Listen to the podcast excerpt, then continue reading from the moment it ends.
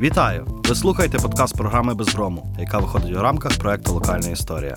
Мене звати Віталій Ляска. Ми говоримо про українське минуле, його відлуння у сучасному та вплив на майбутнє. Наш гість сьогодні Олександр Симоненко, доктор історичних наук, провідний науковий співробітник Інституту археології НАН України, член-кореспондент Німецького археологічного інституту. Досліджує історію та археологію сарматської доби. Керував та брав участь у розкопках курганів півдня України і сарматських пам'яток в Угорщині. Пане Олександре, доброго дня. Доброго дня. Дякую, що ви з нами. Сьогодні будемо говорити про сарматів, так е, плем'я, яке в принципі відомо, напевно, що кожному, хто вчився в школі, і так само десь запам'ятовується вже така традиційна аксіоматична хронологія. Третє століття до нашої ери, третє століття після нашої ери, так і те, що сармати пішли після скіфів. От наскільки оця хронологія, так вона відповідає реальності, і врешті як сармати тут опинилися? Ну, вона дійсно хрестоматійна, ви назвали, але е, не все хрестоматійне є е, істини. Оскільки нові дослідження та і старі матеріали зараз трошки уточнюють, скажімо так, цю хронологію. Так, третє до третє наші це е, загалом. Але в третьому столітті до нової ери. Е, тривали такі події, які тільки зараз ми змогли е, інтерпретувати е, трошки по-іншому. Е, Тут дійсно в цьому столітті е, Скіфія припинила своє степова Скіфія припинила своє існування під е, тиском кількох чинників. Є так званий кліматичний чинник в науці, використовується нібито протягом третього століття або його першої половини, на початку, клімат на теренах сучасної України так катастрофічно змінився. і Посуха, степи. Посухи, так, джути чергувалися із е, суворими зимами і таке інше. Але це ну, важко довести. Розумієте? Важко довести на тих матеріалах, які в нас є. І навпаки, навіть е, палеоботанічні дослідження, е, палеогідрологічні дослідження показують, що не так вже страшне було в то третє століття. Отже, кліматичний чинник він існує в науці, але він не доведений. Е, є ще точка зору, що скіфи нібито. Е, Є такий термін надвипас або російською перевипас. Скажімо так, худоба повитоптувала е, степи і е, Не було ресурсної да, зони не вже. було ресурсної зони для скотарства. Цікава точка зору, але знов таки важко вона важко її довести. І є ще третя точка зору, ну, скажімо так, вона, як ви кажете, хрестоматійна, зовнішня якась е, небезпека, зовнішня навала. Ну, завжди ще з е, 19 століття грішили на сарматів. От сармати дикі прийшли І вигнали скіфів. і вигнали скіфів. Е, Цікаво інше, що в третьому столітті вже немає, да, немає скіфських поховань, е, але немає ще й сарматських. Тобто тут важливо, чи існував цей хіатус е, Так, він, він існував, і, і на жаль, е, ну або не на жаль, я ж не знаю, як це, але це не сармати. Це були, були загарбники, і вони дійсно е, посунули скіфську, скіфську людність, але не, не винищили, як писав Діодор Сицилійський до ноги, і м, винищуючи переможених, перетворили більшу е, частину країни на пустелю. Це цитата з Діодора. Вони посунули, вони зруйнували скіфську державність і посунули рештки населення на захід. Бо якраз на Дністрі є поховання третього століття і початку другого століття, і це скіфські поховання, це е, відомі Тераспільські кургани, Тераспільська група. Е, їх почали досліджувати ще Стемпковські, е, подружжя Стемпковських в 19 столітті, і потім Тираспільський університет протягом 10 років розкопав багато Коранів там. Я вже не пам'ятаю, здається, за дві сотні. Тобто вони з північного Причорномор'я пішли туди. Пішли туди. так. Але під чим тиском, якщо не сарматів? ось про, про це ми і зараз говоримо. Е, є такі трошки е, дивні пам'ятки, і Щукін так їх і назвав.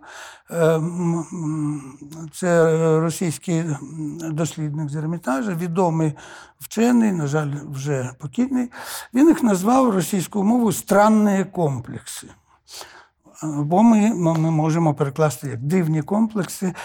Е, Це жертовні комплекси, жертовно-помінальні комплекси в насипах курганів, без е, м, е, кісток людини, без, без, без будь-яких слідів поховання, але е, в, в них присутній стабільний набор. речей. інвентарю. так? Да, речей. Це, як правило, шолом. Може і не бути шолома, але дуже часто шолом, кінська збруя, кінська вузда. Причому не просто одні вудила, а десь від трьох до п'яти-шести наборів. Тобто е, шість вуздечок кинули. Дуже часто в шоломі воно все це лежить, або в казані бронзовому все це лежить. Ем, що там ще? Характерні прикраси, такі як налобники з гачком, колись я 30 років тому виділив їх. Отже, ці е, дивні комплекси походять ці речі. Це речі з Кубані, з прикубання. І е, тепер ясно, що оці рештки цих е, комплексів вони концентруються і в Подністров'ї, і на Одещині сучасній, але вони є починаючи з Дону. Такий тобто вони, да, да, вони такий ланцюжок утворюють. Що це за речі? Це речі оцих е, людей з Кубані. Хто це був? Скоріш за все, сіраки, тобто одне з сарматських племен.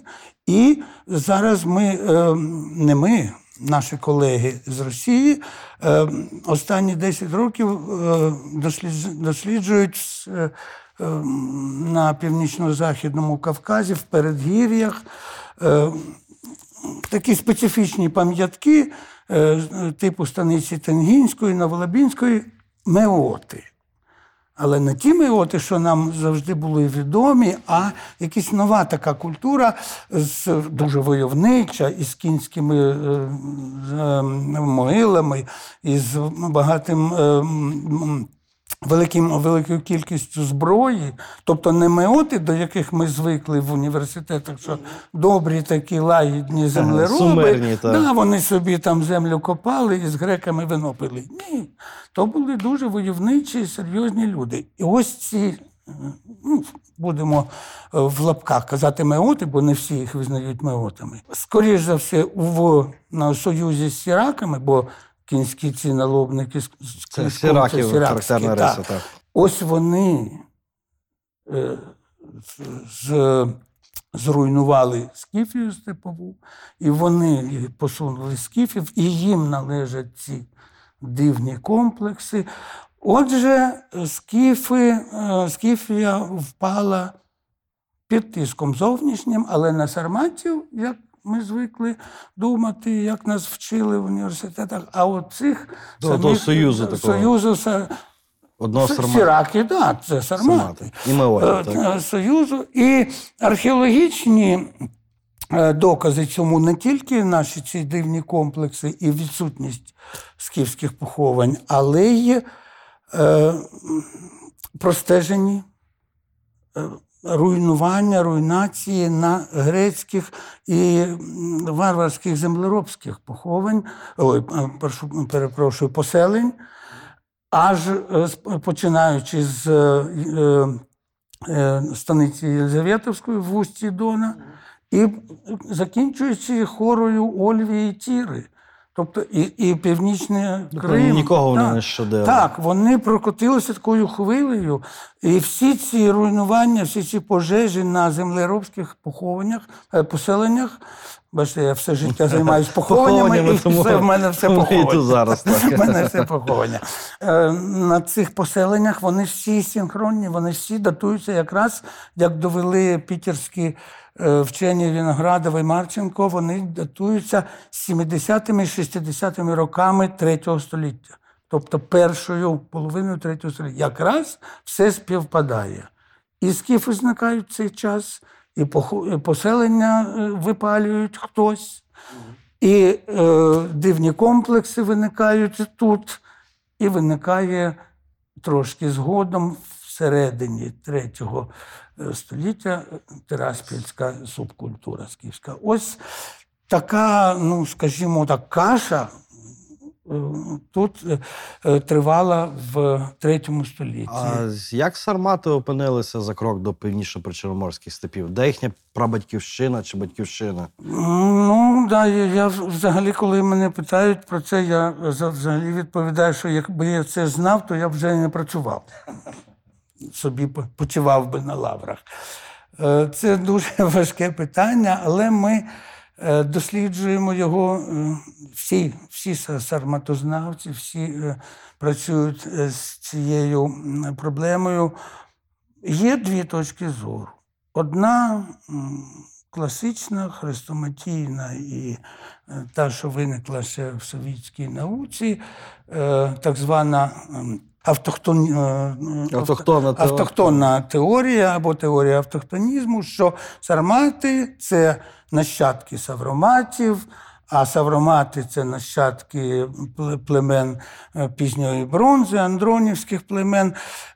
Ну, вона виникла під тиском і політичним. Тому Ну так, числі. треба було Так, довести так. тяглість. Треба То, в принципі, що Рибаков не- робив. Не за- тільки так, і Рибаков, і ну, започаткував її Граков ще. Але не тільки е, довести щось своє. Е, Там е, присутні були персоналії. Треба було спростувати Ростовцева який це- це був е, величайший вчений, і досі е, всі його положення практично підтверджуються. Тобто він провідив все це. І, але Ростовцев не сприйняв совітську владу і уїхав. Був ворогом І народу, так, Емігрував, так. Він став ворогом народу, і треба було спростувати його теорію. А теорія Ростовцева була та сама, яку зараз і. Е, я е, підтримую, ну, трошки нескромно, я підтримую теорію Ростовцева, ну, але ж я виступав в Америці в тому університеті, де починав Ростовцев. Ваша тяглість тут теж є, так? Так що, так що е, хай мене простить е, Ростовцев Михайло Іванович, але я підтримую його теорію, е, що сармати і савромати абсолютно різні племена. І археологічні джерела ще за часів Ростовцева це показують. Отут якраз проблема тих дефініцій, бо дуже часто, якщо говорити про популярну науку, якщо можна назвати такий термін, да? е, це е, ми сармати і савромати вживаємо як терміни синонімічні е, Ну, не і, тільки і однакові. Не та. тільки ми. Ну, це особливо в діаспорній було історіографії таке присутнє. От сармати і савромати, в чому різниця? Скажімо так, з лінгвістичного боку, е, різниця в тому, що савромати це грецьке слово. І е, навіть Пліній старший, ще в першому столітті нової ери, він написав, що там живуть е, е, грецькою савромати, яку, яких римлян називають сармати. Тобто Пліній вважав, що савромати це грецька традиція лінгвістична і е, філологічна, А римська. а сармати римська. Можливо. Е, І досі, е, коли ми подивимось на тексти сарматського часу, але написані греками, вони часто вживають савромати. Римляни, той же самий Пліній, Тацит, вживають сармати. Це з одного боку. З археологічного боку, знов таки, культура 6-3 століття до нової ери, Поволжя, Приуралля, Дону, е, зветься савроматською археологічною культурою. Культура кочовиків тієї самої території, але починаючи з другого століття до нової ери, І далі Сарматська. культура. Це е, пропонував Ростовцев, це підтримують е, його сторонники його ем, теорії, в тому числі і я. Але нас небагато, бо е, московська школа досі тримається автохтонної теорії Гракова, Рибакова. І, ну, і периферійні університети Росії також мають е, дотримуватися цієї Ця теорії. автохтонна теорія полягає в тому, що сармати виникли в Від савроматів. Да. від савроматів, Сам- приволзьких. Да, е, поволзьких, да, да-да-да, приуральських, савроматів, ро- е, їхня культура розвивалася і раптом вдруг стала Раз і вибух Да. великий. Е, е, І народилися як вони, сармати. як вони любили писати, визрівала в, надрах значить, са- савроматська Ну, вибачте, це ж не картопля. Ну як це можна було визрівати, коли ми з другого століття до нової ери починаємо бачити інший абсолютно поховальний обряд. Савромати, археологічні савромати це великі могили, квадратні, з, з колективними похованнями, з дромосами, такими коридорами, які ведуть в могилу. А сарматські могили, починаючи з другого століття до нової ери, вузькі ями з індивідуальними похованнями. Ці всі орієнтовані на захід, ці на, на південь або на, на північ. Е, Ці савромати е, основні в курганах, над ними насипали кургани, а сармати, починаючи з другого століття, або як ще ми називаємо ранньосарматська або прохоровська культура, е, впускні. І навіть е, по колу у нас немає по колу, а в Поволжі, в, Приура- в Поволжі, в Подонні вони по колу сімейні е, кладовища. Розумієте? Абсолютно Ну, різні. релігійна, релігійне ну, уявлення це річ доволі консервативна, то я не думаю, Так, що так. так. могло Ну, би а- але бачите, навіть на рівні поховального обряду абсолютно різні картини. Абсолютно різне. Далі, матеріальна культура, починаючи з другого століття до нової ери, з'являються довгі мечі, такі якраз в цей час в Китаю. Це звідти. І далі там китайські е, імпорти в, сарматській, не в савроматській, в, ранньосарматській Сарматській саме так. Далі е, в художній культурі е, з'являється звіриний стиль, такий звіриний, який е, на території сучасного Китаю є така місцина Ордос. Там, де Хуанхе робить таку петлю, і, і Зигзаг. там, да, і там на, ці, на цьому плато, на Ордосі, жили е, кочовики, які потім перейшли на північ і відомі під назвою Хунну або Сюну, як китайці їх називали. І сюнуських, хунуських е, е, рис багато в, новій цій ранньосарматській культурі. Отже, вона формувалася десь там, на кордонах з Китаєм з ханським, під сильним впливом хуну, Китайської культури, китайської і хунуської культури. І, і далі потім ми дивимося ці е, племена, які називають китайські джерела Юеджі, Усунь. Вони всі сарматського кола, вони всі ну, культурного кола, я маю на увазі. Схожий поховальний обряд, схожий інвентар, схожі е, зброя, прикраси. Е, Тобто вони це, це якісь е, племена сарматського культурного кола, як, які були споріднені між собою. Отже, звідти, скоріш за все, походять сармати. І далі вони після того, як Китай, як китайський імператор Уді розгромив хунну, і вони поділилися на північних, так званих і південних. Південні хунну стали служити Китаю, а північні хунну пішли на захід. Ось тоді з'являється ранньосарматська культура далі в Приуралі, в Поволжі і, і до нас доходить. У нас в північному Причорномор'ї, ну, конкретно на території сучасної України, е, головна риса поховального обряду ранньої сарматської культури північна орієнтація, на, відміну від Дону і Волги, де південна. І де найближчі аналогії ми бачимо? Аж е, в, в Саяно-Алтаї. Там є саргатська культура, не сарматська, а саргатська культура. І там домінує північна орієнтація. У нас з'являються е, поховання в колодах, в видовбаних колодах, е, зрідка, але вона є. Де найближчі аналогії? Там. Е, А і ми ж забули ще і про пазарицьку культуру риси якої простежуються в ранньосарматській культурі. Пазарицька культура зникає на межі третього і другого століть під тиском тих самих хуну. Вони, скоріше за все, завоювали територію, де жили пазарицькі племена. І е, я не знаю подальшу їх долю, ніхто не знає. Ну, не, не перебили їх, звичайно, бо позирицькі риси в одягу, в поясах Наші знов, знов відроджуються в сарматській культурі. В ранньосарматській і далі в першому столітті вже нашої ери у Алан з'являються позирицькі, оця мода на ці е, подвійні пряжки Пояси, на поясах. так. Так, так, так, і так далі. Е, Бачите, яка така Складна, складна. Але ситуація, ускладню. але чого там немає, то савроматських тих рис архаїчних 3, 4, 5 століть до нової ери не, немає. Так, е, в Поволжі і в Подонні, коли прийшли туди ранні сармати, оці про- прохорська культура, там ще жили нащадки савромати. Да, ну їх ніхто не вбивав, вони були родичами.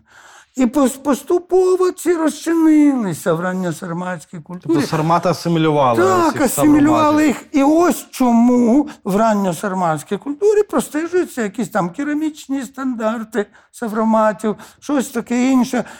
І ну, противники теорії Ростовцева починають казати: ось бачите, савроматські риси, там далі е, тягність. Є, є, є, та, та, та. тягність, тя- це не тягність, це просто рештки, рештки.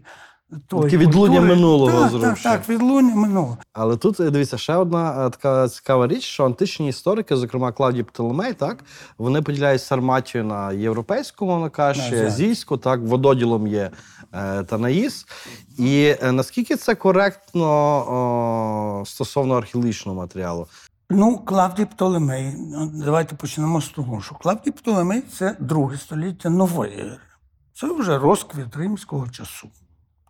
Розквіт сарматської культури по обидва боки Танеза. І там, і у нас панує сарматська культура, і там, і у нас вона добре, дуже репрезентована поховальними пам'ятками. Інших не було. Вони були кочовиками із досить Поселення не залишилося. так, так, з досить мобільним типом кочування, і поселень вони не залишили.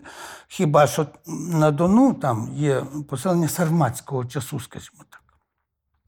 В Угорщині чудове є поселення, сарматські язиги, там вони осіли, ну ми ще прийдемо туди, і там є поселення. А у нас і на Дону на Волзі практично немає поселень, тільки поховання. Отже, Е, За часів Птолемея сарматська культура квітла по обидва боки Танеса. Дуже споріднені ці культури і європейської сарматії, і азіатської сарматії. Так що казати про якусь принципову якусь різницю не треба. Інша справа, що різні племена жили на різних територіях. Я хотів запитатися про це. Бо нас ми жили Сармати це така якась збірна загальна назва. Так, це загальна назва сарматських цих племен, і навіть зараз е, модно час від часу писати статті там, а були чи були сармати сарматами. І, е, була така стаття мого доброго друга, і нарешті, на жаль, він е, покійний Анатолій Скрипкін, відомий сарматознавець. Е, він колись написав таку статтю, а чи були сармати сарматами? Чи були роксоланами, сіраками, язигами? Так, він в цій Аланами. статті наголошував, що сармати це е, загальна назва різних кочових І зовнішня назва, що важливо. Не, Ну, римська чи- ніхто не знає. Ну, ка- як вам сказати, Важ- Фасмер був такий лінгвіст, е, іраніст відомий і м, дуже кваліфікований, скажімо так, ми поважаємо думки Фасмера. Фасмер вважав, що це с- спотворена назва, самоназва, е, яка пох- е, з- звучала, скажімо, іранською мовою, десь так, тип, е, типу того, що сауромант, тобто оперезаний, підперезаний мечем. Отак. Так що, можливо, це якась їхня назва, але ну, трошки спотворена греками або та, римлянами. Так. Але нам відомі племінні союзи або племена, теж е, тут думки поділяються. Е, Це могли бути племінні якісь союзи, названі за домінуючим в політичному е, е, сенсі е, племенем. Роксолани, Алани, Язиги, Аорси, Сіраки і таке інше. Отже, в азіатській Сарматії жили за тим же Птолемеєм, а він користувався більш ранніми джерелами, той же самий Пліній, Страбон ще на е, межі е, нової ери писав. Е, Аорси жили на Волзі і між, міжріччі Волги і Дону. Сіраки жили на Ахардеї. Ахардей це Кубань. Сіраки жили на Ахардеї. Роксолани між Борисфеном та Танаїсом, тобто між Доном і Дніпром. Язигів Страбон не локалізує. І ми шукаємо. Збі- Але більше під Північний Кавказ ми їх сунемо чи ні? Ні, ні, ні. То Північний Кавказ, то Сіраки. Сіраки, так? То їхні краї, е, Їхні володіння. їхні володіння, і мій друг Ваня Марченко вже довго їх вивчає, і є І великий. локалізує І просто. локалізує там, і, і з ним всі повністю згодні. Чудово. А язиги ем, це найзахідніше плем'я. І м, Страбон їх е, просто пише, що вони там жили е, десь тут. Е, А в, за часів Плінія, який він дає нову етнокарту, вони вже були в Паноні. Ну, не в Паноні, на, в на кордоні Панонії. так, бо Панонія то лівий, правий берег Дунаю. А Ауфельд, прав, лівий берег Дунаю, якраз межиріччя Дунаю і Тиси. Отам вже жили- рухались на да. Вони вже пішли ну, в 50-му році. Е, їх е, Тацит локалізує вже як союзників е, маркоманського царя Ванія або маркоманського чи квальського, ну, германського якогось царя Ванія, і язиги допомагали йому в війні, уже живучи в Алфьольді на території Угорщини. Е, Овідій на початку нової ери е, пише, що язиги нападають на е, місто Томіс, де він відбував заслання. Тобто язиги за Овідієм, які тут Десь е, біля Лімесу по- були, Поруч, поруч, да, за Дунаєм, там живуть за Дунаєм, і коли Дунай скуває е, льодом, то вони переходять на важко дихаючих конях. Там, ну, він був поет і інше. Да, він художньо. так, так описує, так змальовує, що, що просто можна подумати, що там кроворозлиття було таке. Та нічого подібного там не було. Вони приїздили, торгували, щось купляли, що їм треба, і, І назад. І, і, розумієте, кочовики ну, в, в, були ворожими по відношенню до землеробів тільки на першому етапі е, Захоплення. Е, Вони демонстрували силу. Вони приходили, палили село чи місто і, і таке інше. Потім питали. Ну, це я вже так на сучасному рівні. Потім питали, що не сподобалось? Не хочете, щоб так було весь час? Ну то давайте кожну осінь, привозьте нам хліб, привозьте нам рабинь, привозьте нам те, те, те, і все буде раз, а ми вас будемо захищати. Бо ви ж вояки ніякі, а ми добрі вояки, от ми будемо вас захищати. От відносини І- українського степу з, е, з землеробським лісостепом, так, за часів сарматів. Наскільки ми можемо їх простежити археологічно? Дуже важко. Дуже важко, бо значить, сарматські часи е, в лісостепу е, фіксуються. Я не кажу, жили там. Може, ми не все знаємо, бо лісостеп досліджений не сильно. Але е, є зорубінецька культура, про яку всі ми знаємо, всі ми чули, яка пов'язується навіть із праслов'янами. Ну, тут важко сказати, бо археологічно вона не, слов'янська, вона германська скоріше, її пов'язують з бастарнами того самого Плінія і мають рацію. Ну, це, не про це зараз мова, а про те, що в першому столітті до нової ери фіксується кілька, буквально кілька, ну не більше п'яти-шести поховань сарматських із зарубінецькими речами. Поховання жіночі. Тобто є така е, романтична версія, що Бранки? це бранки, так, білокурі, слов'янки чи германки, називайте їх як хочете, які сармати е, Собі взяли, да, так. взяли собі. Але в цей же час на зарубинецьких похованнях проходить реконструкція оборонних споруд. Досипаються вали, якось все це зміцнюється. І є знахідки сарматських стріл на- наконечників. То військова стріл. конфронтація була. Так, прямо в валах з напольного боку. Тобто вони стріляли з, з- із степу. І нарешті, з середини першого століття нової ери з'являються на цій території поховання сарматські, тобто вони вже там жили, раз помирали і ховали. Вже підкорили зрушки. Так, і зарубінецька культура в цей час зникає. Не зникає, як написав Щукін, вона вибухає. Тобто е, очаги зарубінецької культури з'являються. е, Десь на Вінниччині є там така е, археологічна е, ну, тип, тип субкультура типу хорли почеп. На, е, на е, Десні виникають. такі міграції Так, раптові. так, вони розбігаються, скажімо так, роз, е, розбігаються із своєї території Київщина, Черкащина на схід, на захід, На на, південь, де північ. бачать. Так, так чекай, або з, з плато, де в них були городища, вони переселяються в, в, в заплаву Дніпра. І там пізні зарубінецькі, зарубінецькі поселення виникають. Тобто сармати вже їх, як то кажуть, дістали, і, і вони вже ну, неспроможні були е, продовжувати. Просто ну, вони, вони не були сильно войовничими, виходячи з археологічного матеріалу. І сармати, ну, скажімо так, до, е,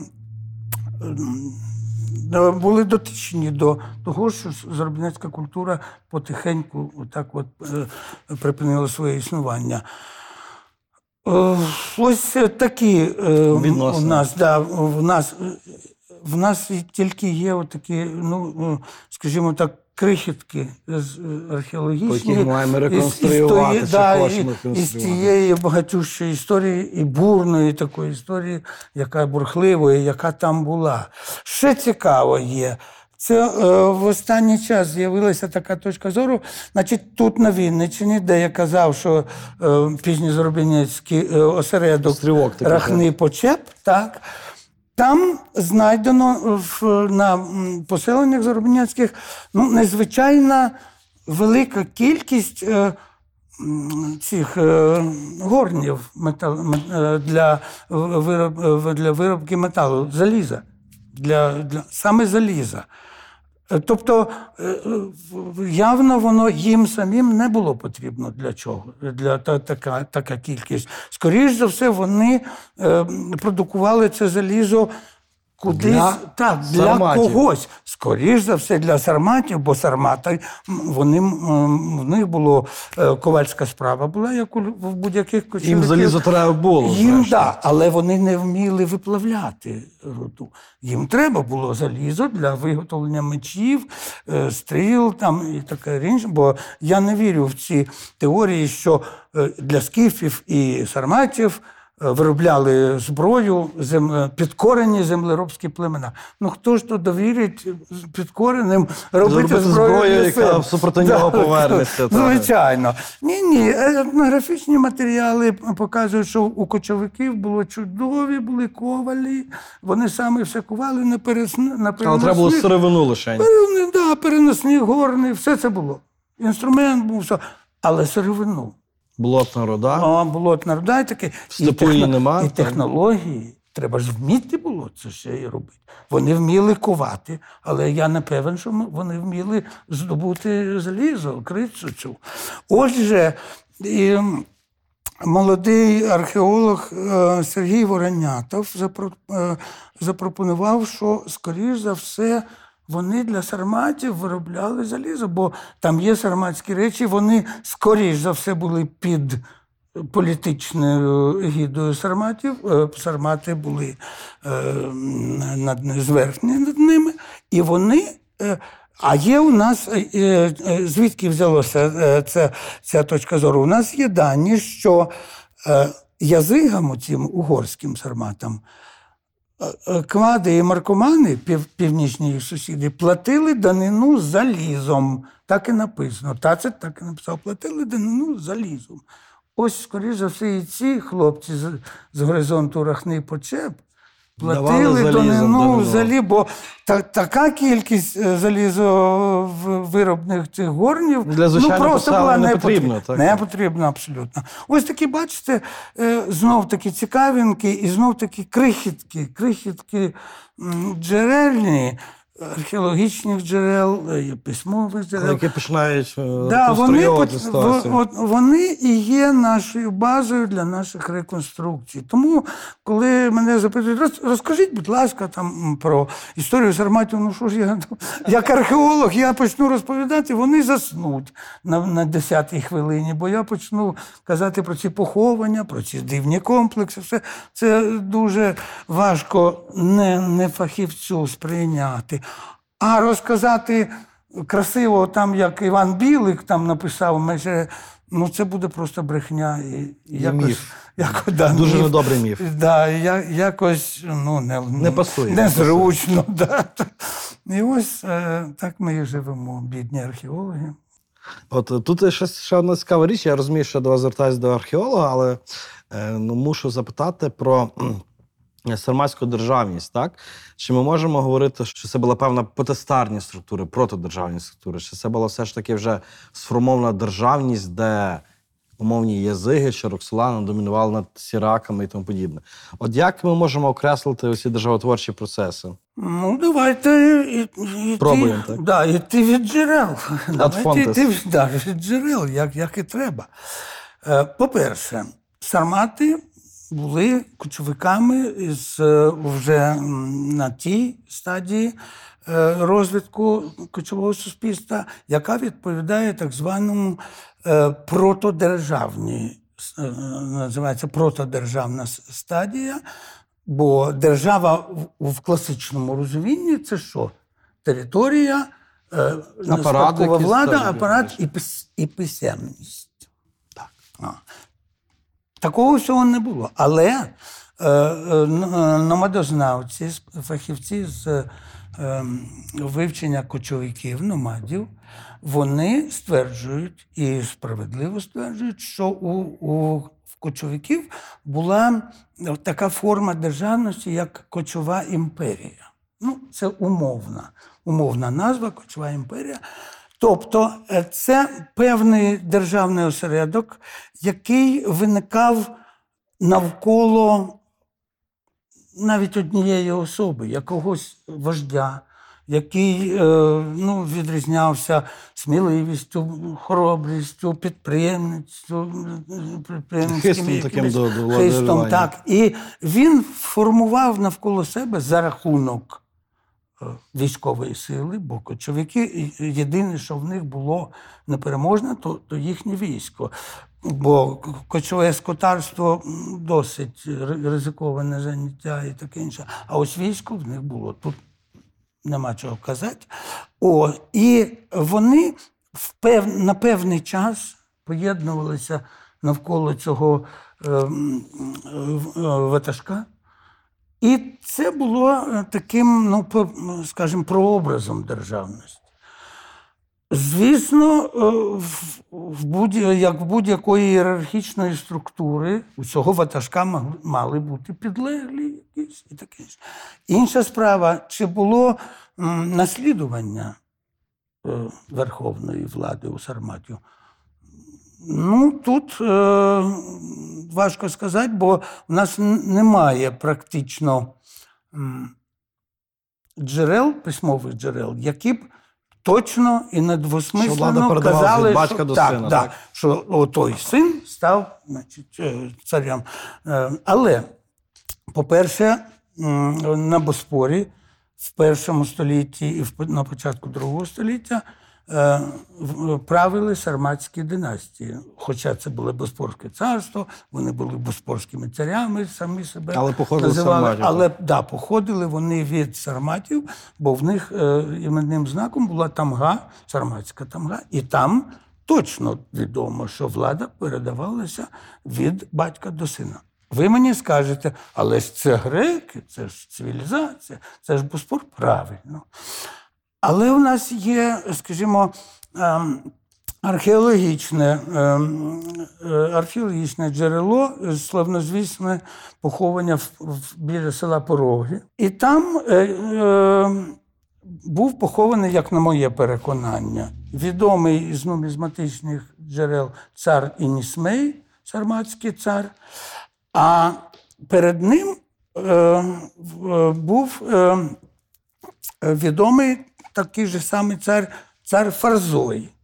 І тамга Фарзоя дуже схожа на тамгу Інісмея. Нісмея, так? Скоріш за все, е, Інісмей був сином Фарзоя.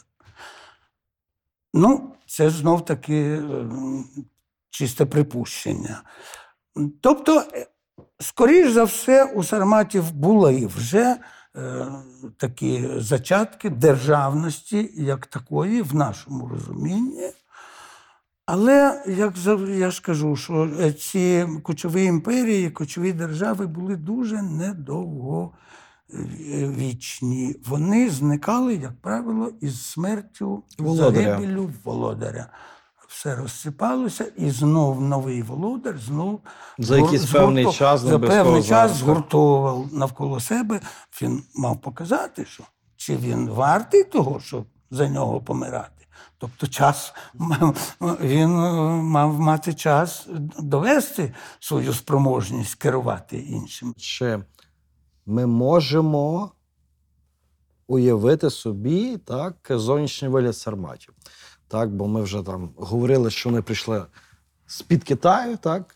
Очевидно, риси обличчя, який це тип е, Ну, антропологічної це, людини. цим питанням давно е, займаються вчені ще з 19 століття і антропологи, які вивчають сарматські, е, сарматські матеріали антропологічні, і археологи, ті, хто вивчає стародавній одяг, стародавній костюм.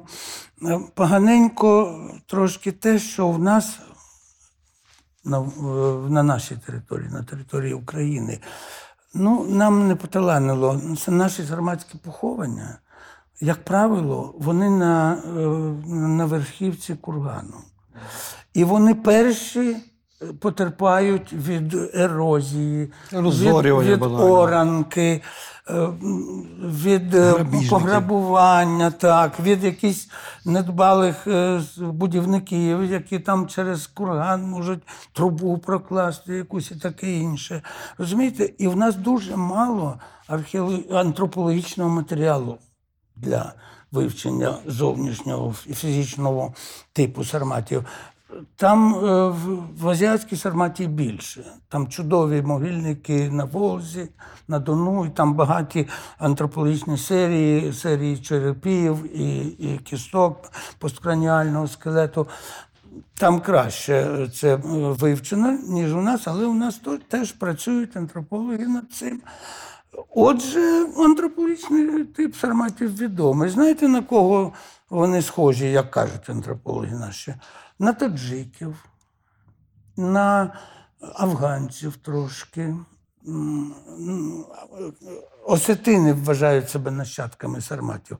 Так, вони нащадки сарматської культури і сарматської мови. Сарматського епосу. Та. А фізично вони кавкасіони, вони е, походять аж з племен бронзового віку. Е, е, Так що вони, ну, може, якийсь аланський вплив антропологічний, я маю на увазі, був, бо алани там жили. Але скоріш таджики більше Але сучасні таджики, знову таки, вони дуже мон- монголоїдіровані, скажімо так, за рахунок ем, сучасної вже міграції казахів, киргизів. Киргизи, до речі, живуть не тільки в Киргизстані, а й в Таджикистані. Там є е, анклави кир- киргизькі, і вони теж мішані. Ну, десь отак. Тобто вони європеоїди. Це безумовно.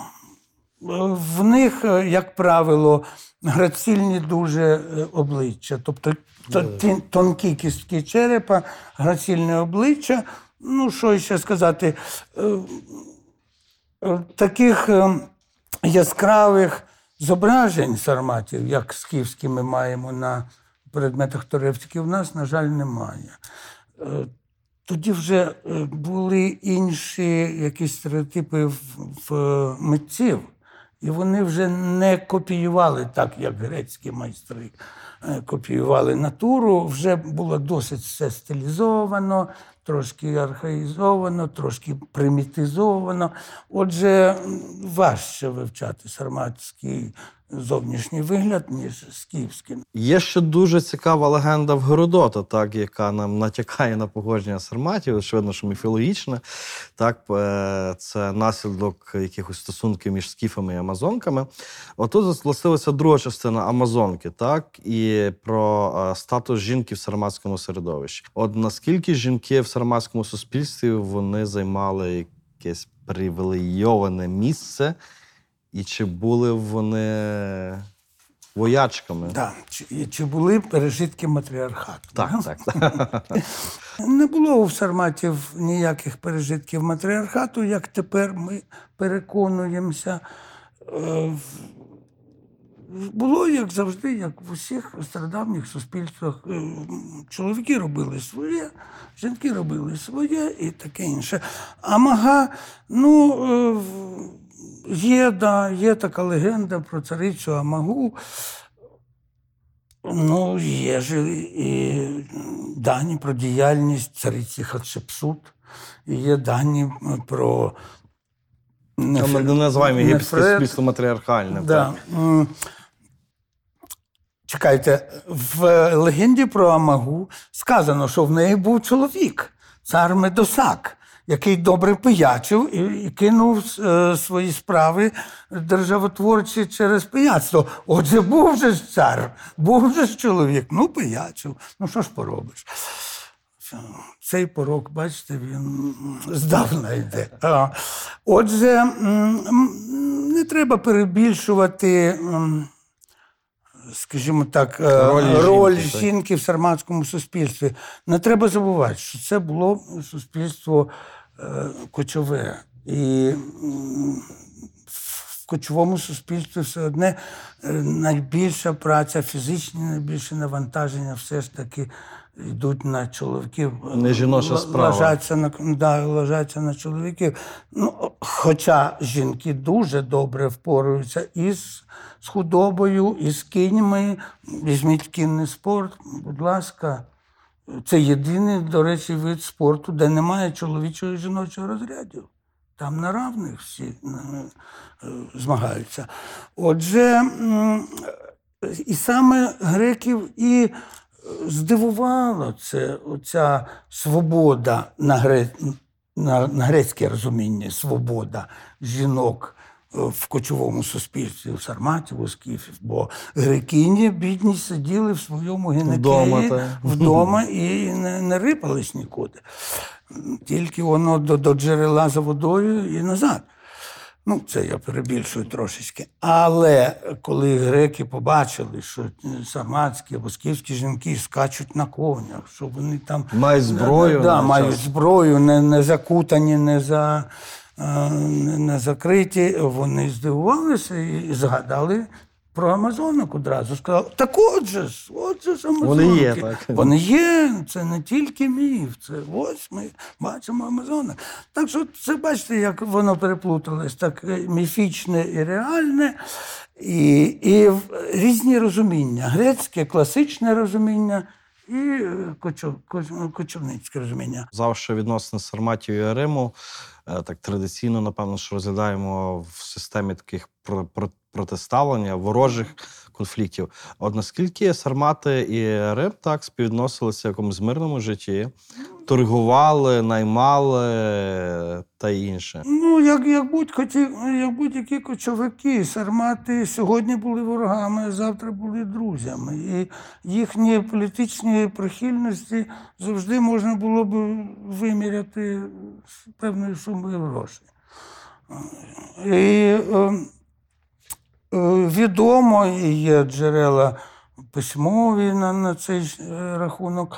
Е, Відомо, що вони наймалися як кінота в, в, до римських імператорів, і навіть е, Марк Аврелій переселив 5 тисяч, ну так написано в джерелах, 5 тисяч е, сарматів в Британію, і вони там е, оперували. І е, далі, далі ми згадаємо про артуріанський цикл.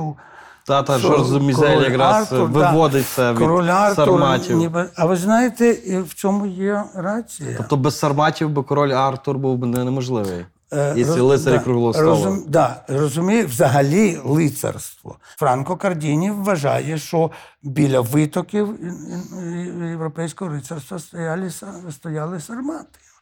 Бо в них германці у сарматів вивчилися. е, Ну, ну, е, кінного бою, хоча германці самі їздили верхи, але тактику, шикування і таке інше вже подали їм сармати, їхні брати по зброї, бо вони ж разом е, були найманцями римської армії. Отже, а далі, далі вже цікава йде, цікава ситуація розвивається. Після служби е, будь-який римський вояк мав отримати е, наділ землі і римське громадянство. І сармати, як демобілізувавшися, також отримували землю і е, громадянство. І в, в північній, е, е, в південній Франції, в північній Італії дуже багато топонімів, гідронімів із назвами, в корінь яких лежить слово сармат або алан. Ну, ну, те, що лежить на поверхні Алансон, місто Алансон. Ім'я Ален, наскільки я розумію. Ален Делон це Алан Делон. Нащадок Сарматів. Так, ну він принаймні, не знаю, по чи імені. нащадок Так. він сарматів, але Ален це Алан, це спотворена назва Алан. І сармати е, в- не тільки дали е, поштовх, скажімо, там у військовій справі лицарству, але й соціально вони, с- вони самі стали елітою ранньосередньовічного суспільства. Через, е, через що? Через те, що вони були вершниками. Вони, психологічно вони були ну, готові і, і, і прагнули до панування. Бо е, людина, яка панує над конем, рано чи пізно буде Захоче панувати над іншими людьми. Над, Так? над іншими людьми. Да. І дивіться, е, назва навіть е, е, шляхти, дворянства на головних е, європейських е, мовах. Е, Прошу, шевальє. Це вершник в перекладі. Ну, Буквально вершник, шваль це кінь. Е, ш- кавальєр, кабальєро. Кабайо іспанською це кінь. Далі е, навіть е, лицар, рицар, ріттер старонімецької, райдер англійською. Та, та верш- єдність, та. та. Єдине, що англійською мовою лицар, то найт, але там трошки інша історія вийшла. Ну, бо, та, там, так, ну, Воно все складніше стало. Англію, да, Англію, в Англії панували франкомовні е, лицарі, а е, брит, брити, британці, е, саксонці, вони були найт, це англійською на англійський кшталт е, кнехт, слуга, оруженосець.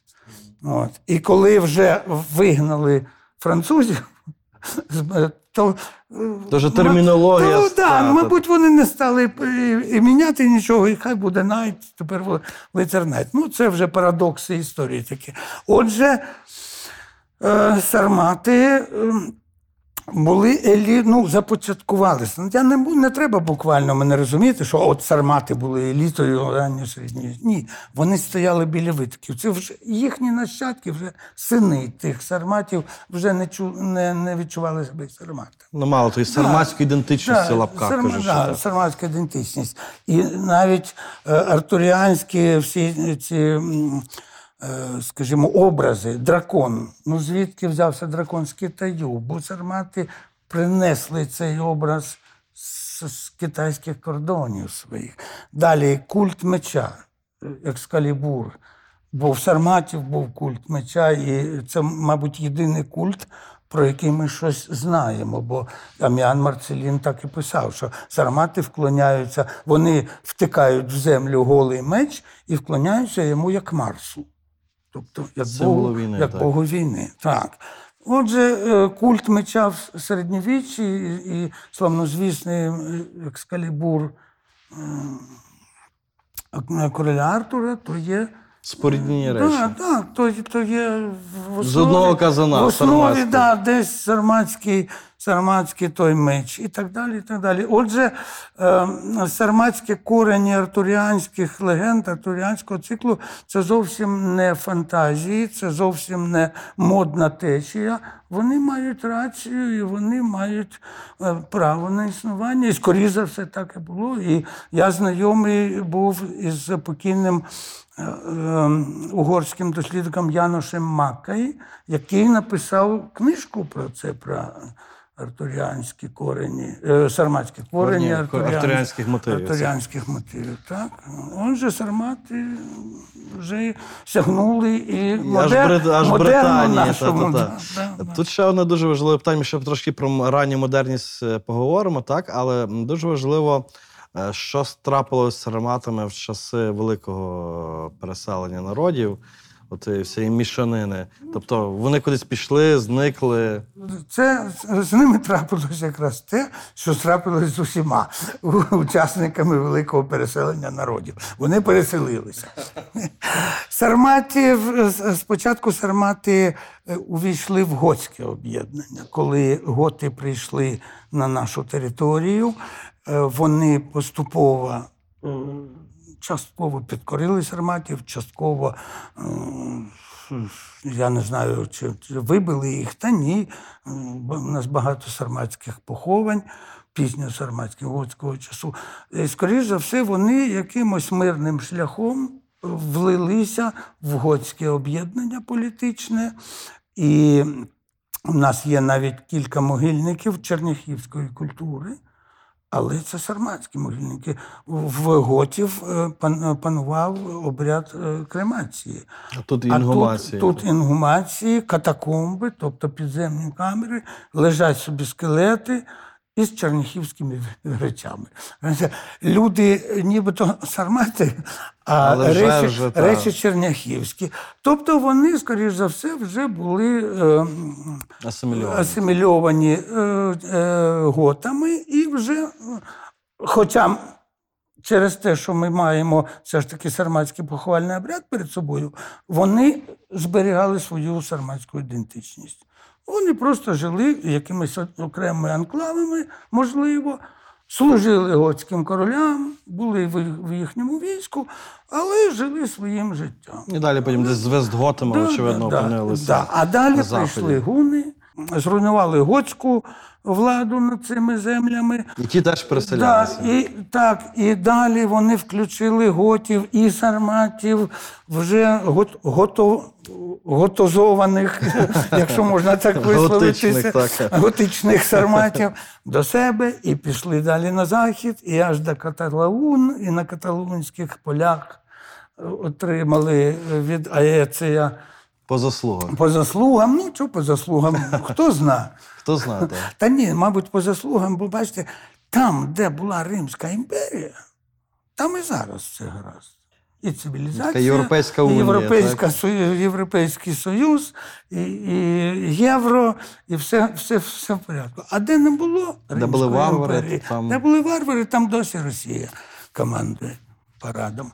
Отже, е, і сармати пішли на захід з гунами, далі розділилися, бо на каталаунах і е, за Аеція билися сармати Алани, і за Атілу билися Алани. брат на брата Брат на майже, брата. так. Далі вони із ем, е, вандалами пішли в, в сучасну Іспанію і жили там в Іспанії, бо ван, там було королівство вандалів. Ну, Андалузія, то є ван, ан, вандали, Андалузія. Це однокорінні слова. І аж у Північну Африку їх занесло разом з вандалами. З, з вандал, ні, з вандалами так? Там були вандальські осередки, вандальське королівство, але це вже, вже був вже ви- історія да, така, да, та. вже Де вже сарматів навряд чи знайдеш. хвиля вже ця за- затихла і вже откочувалась назад. Ось така коротко такий фінал сарматської культури. От, але в цей фінал сарматської культури він знову ж таки не був фінальним, бо в 16 столітті сармати знову вигулькують. Так? Ми знаємо про сарматський міт е, в генеалогії шляхти. Так? Е, До сарматів, як до певних предків, апелює навіть Саміло Велешко у своєму знаменитому літописі. От чому саме сармати стали таким бажаним е, протопластом генеалогічним, що для шляхти, що для козаків? І я ще додам: а в цей же час угорці виводять себе від гунів. В них Атила. Атіла в них е, в кожного роду. Я був у замку Естерхазі на, на головному місці висить величезний портрет Атіли, який підписано, що це е, е, предок роду Естерхазі. Розумієте? От.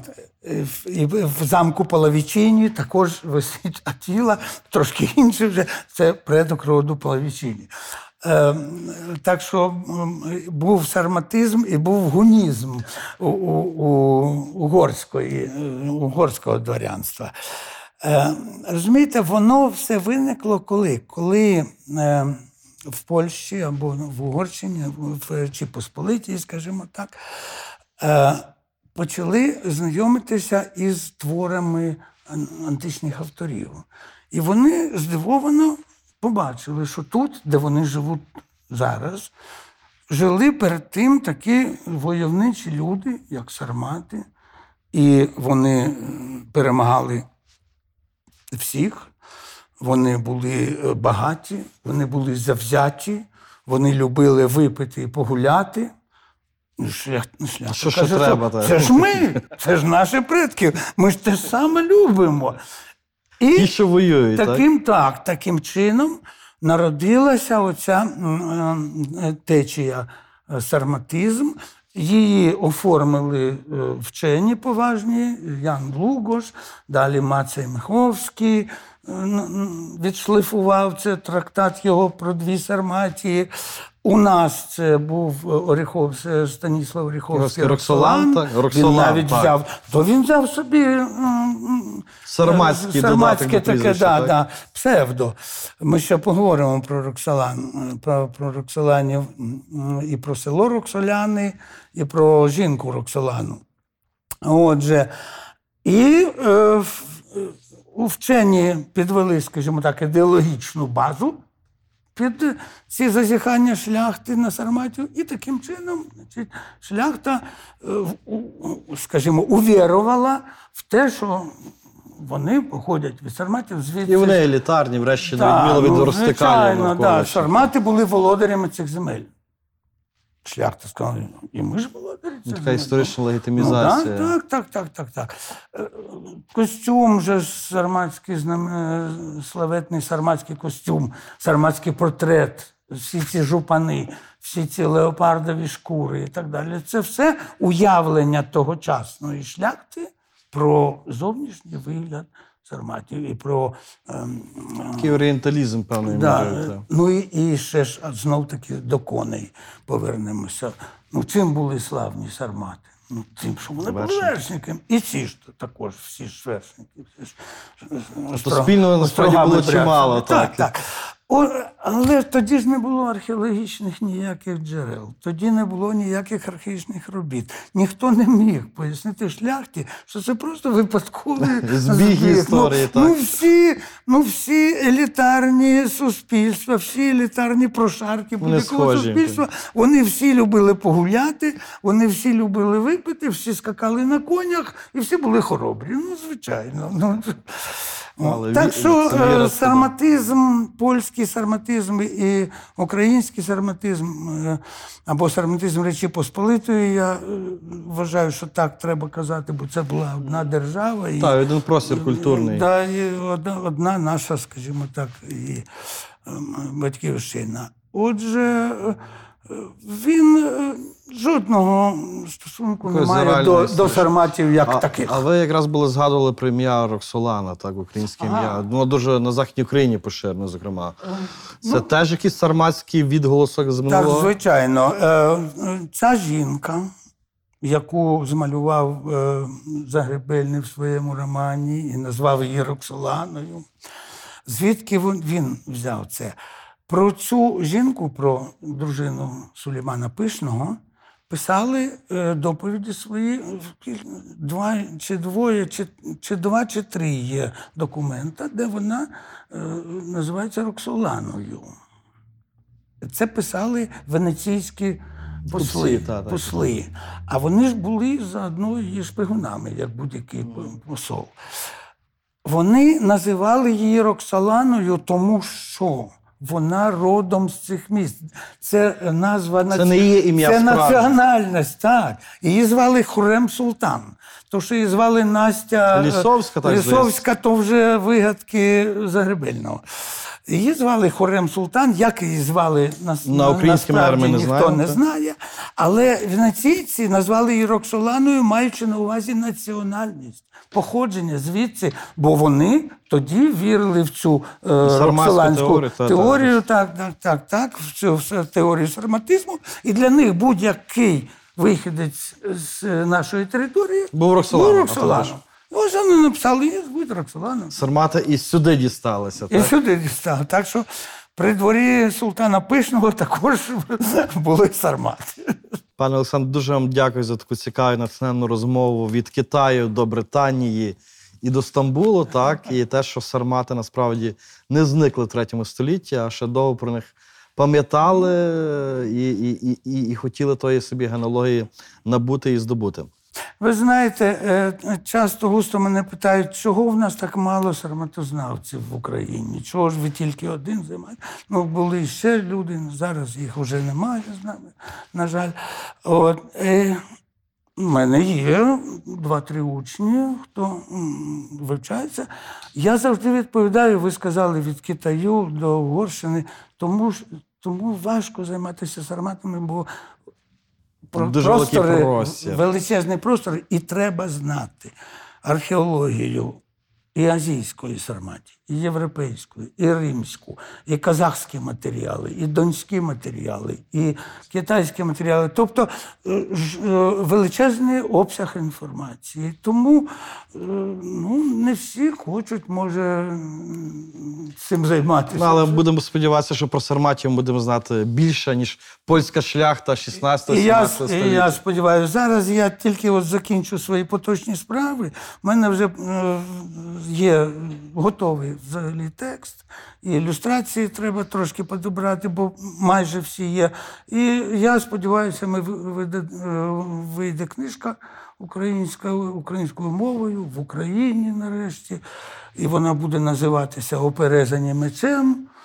І там буде популярна така е, розмова. Історія історія сарматів, бо ну треба вже. Треба. Вже треба, вже час. Вже час, вже Так, час. так. Пане Олександр, ще раз вам дякую, Дякую за вам за розмову. увагу і за цікаві е, питання, і за цікаві теми. Я е, дуже вдячний е, вашій команді за цю популяризацію наших знань і наших, нашої роботи.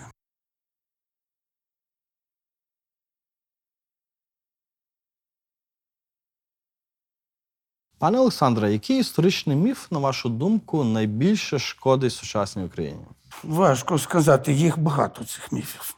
А ключова подія, яка змінила хід української історії, на вашу думку, Те, що зробив Богдан, повернув на схід. повернув на схід. А хто з українців відіграв важливу роль в нашому минулому, так, але про нього ми або мало знаємо, або взагалі нічого не знаємо. Ярема Вишневецький, мені здається, це була непересічна постать. Та про яку ми мало знаємо, і яку собі так в чорно-білих тонах переважно. чорно-білих тонах, а насправді це був патріот України, і це був це була велика людина. Продовжіть, будь ласка, фразу Історія важлива, тому що Тому що її треба знати. за Володимиром Винниченком українську історію неможливо читати без брому, знати без брому, так?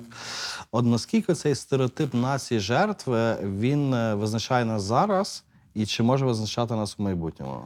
На жаль, він досі працює, спрацьовує цей стереотип. Треба його позбуватися, і для цього, на мій погляд, треба залишити історію історикам, а побудувати не якусь міфічну Україну чи повертатися до тієї України, яка є в уяві політиків або когось там, а будувати сучасну, нормальну Україну, європейську державу. Без е, якихось там старих старичних травм так, так. старих стереотипів.